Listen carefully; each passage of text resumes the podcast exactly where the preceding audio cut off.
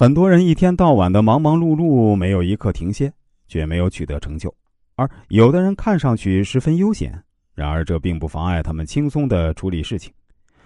同样是一天二十四小时，对于不同的人却造成不同效果。原因何在？恐怕最重要的原因就是做事儿能否抓住重点。现实生活中，我们总会面对各种各样的问题，有时还会有各种突发状况需要我们去解决。置身于纷繁复杂的事物中，有时真会让人感到眼花缭乱。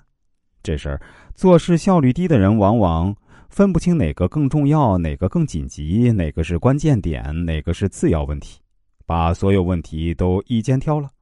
他们只顾不停的做事儿，却少有梳理头绪的方法。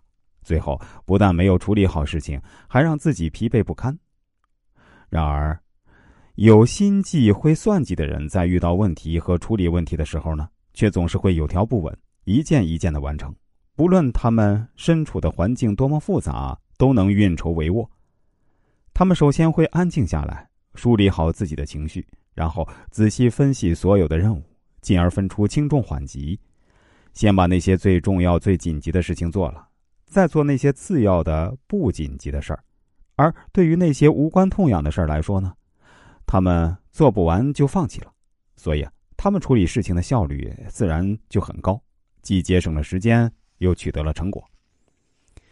一个做事效率高的人，一定是具有独特眼光的人，他们往往很容易找到关键点，从而找到解决问题的方法。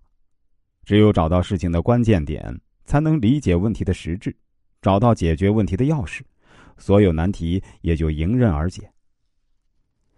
某酒店为了招揽顾客，找了一个身体强健的人，让顾客可以打他的肚子取乐。这样的行销策略，顾客们还是头一次见到，都觉得新奇有趣。于是呢，很多顾客都一试身手。可是，无论顾客怎么打他，那人都纹丝不动的站在那儿，顾客们都没劲的走了。一天晚上啊，一位波兰人路过此店，看到人群集中在一起，就过去看热闹。这人不懂英语。于是呢，旁边的顾客就怂恿他去试试。最终，主持人用手势让他明白了是什么意思。波兰人听后点了点头，便走了过去，脱下外套，挽起袖子，好像一定要成功。见他如此这般，挨打的人也深吸一口气，准备接受那一拳。可意外的是，这个波兰人不像别人一样打他的肚子，而是一拳击中了他的下巴。被打的人防不胜防，当即就倒在地上。做事儿一定要击中要害，找到事情关键的突破口，才是有效的成功之道。俗话说得好：“蛇打七寸，牛击象顶。”抓关键点，然后迅速出击，这样才能高效成功。前不久，一家机器制造公司因为一台电机出问题而被迫停产，公司老总很不高兴，大发雷霆，强令项目负责人迅速解决这件事儿。负责人赶紧请了一位机电工程师前来修理。工程师见到电机后呢，什么也不说，只是瞪着眼睛，弄得旁边的人都心急如焚。他们以为这工程师也是个水货，在那儿不懂装懂而已。可就在他们快要对他失去信心的时候，工程师突然拿出笔，在那个出现故障的电机上画了个符号。旁边的人都被工程师的做法搞糊涂了，你看我一眼，我瞧你一眼，不知工程师到底要干嘛。工程师见所有人都不得其解，就给他们解释起来。于是，在他的指导下，工人打开了机器，开始检修。果然，机器很快就可以正常工作了。负责人终于长叹了一口气，心想：这下终于可以交差了。当他问这位工程师要多少报酬的时候，他漫天要价，一张口就要了一万美元。负责人面露难色，对这位工程师说。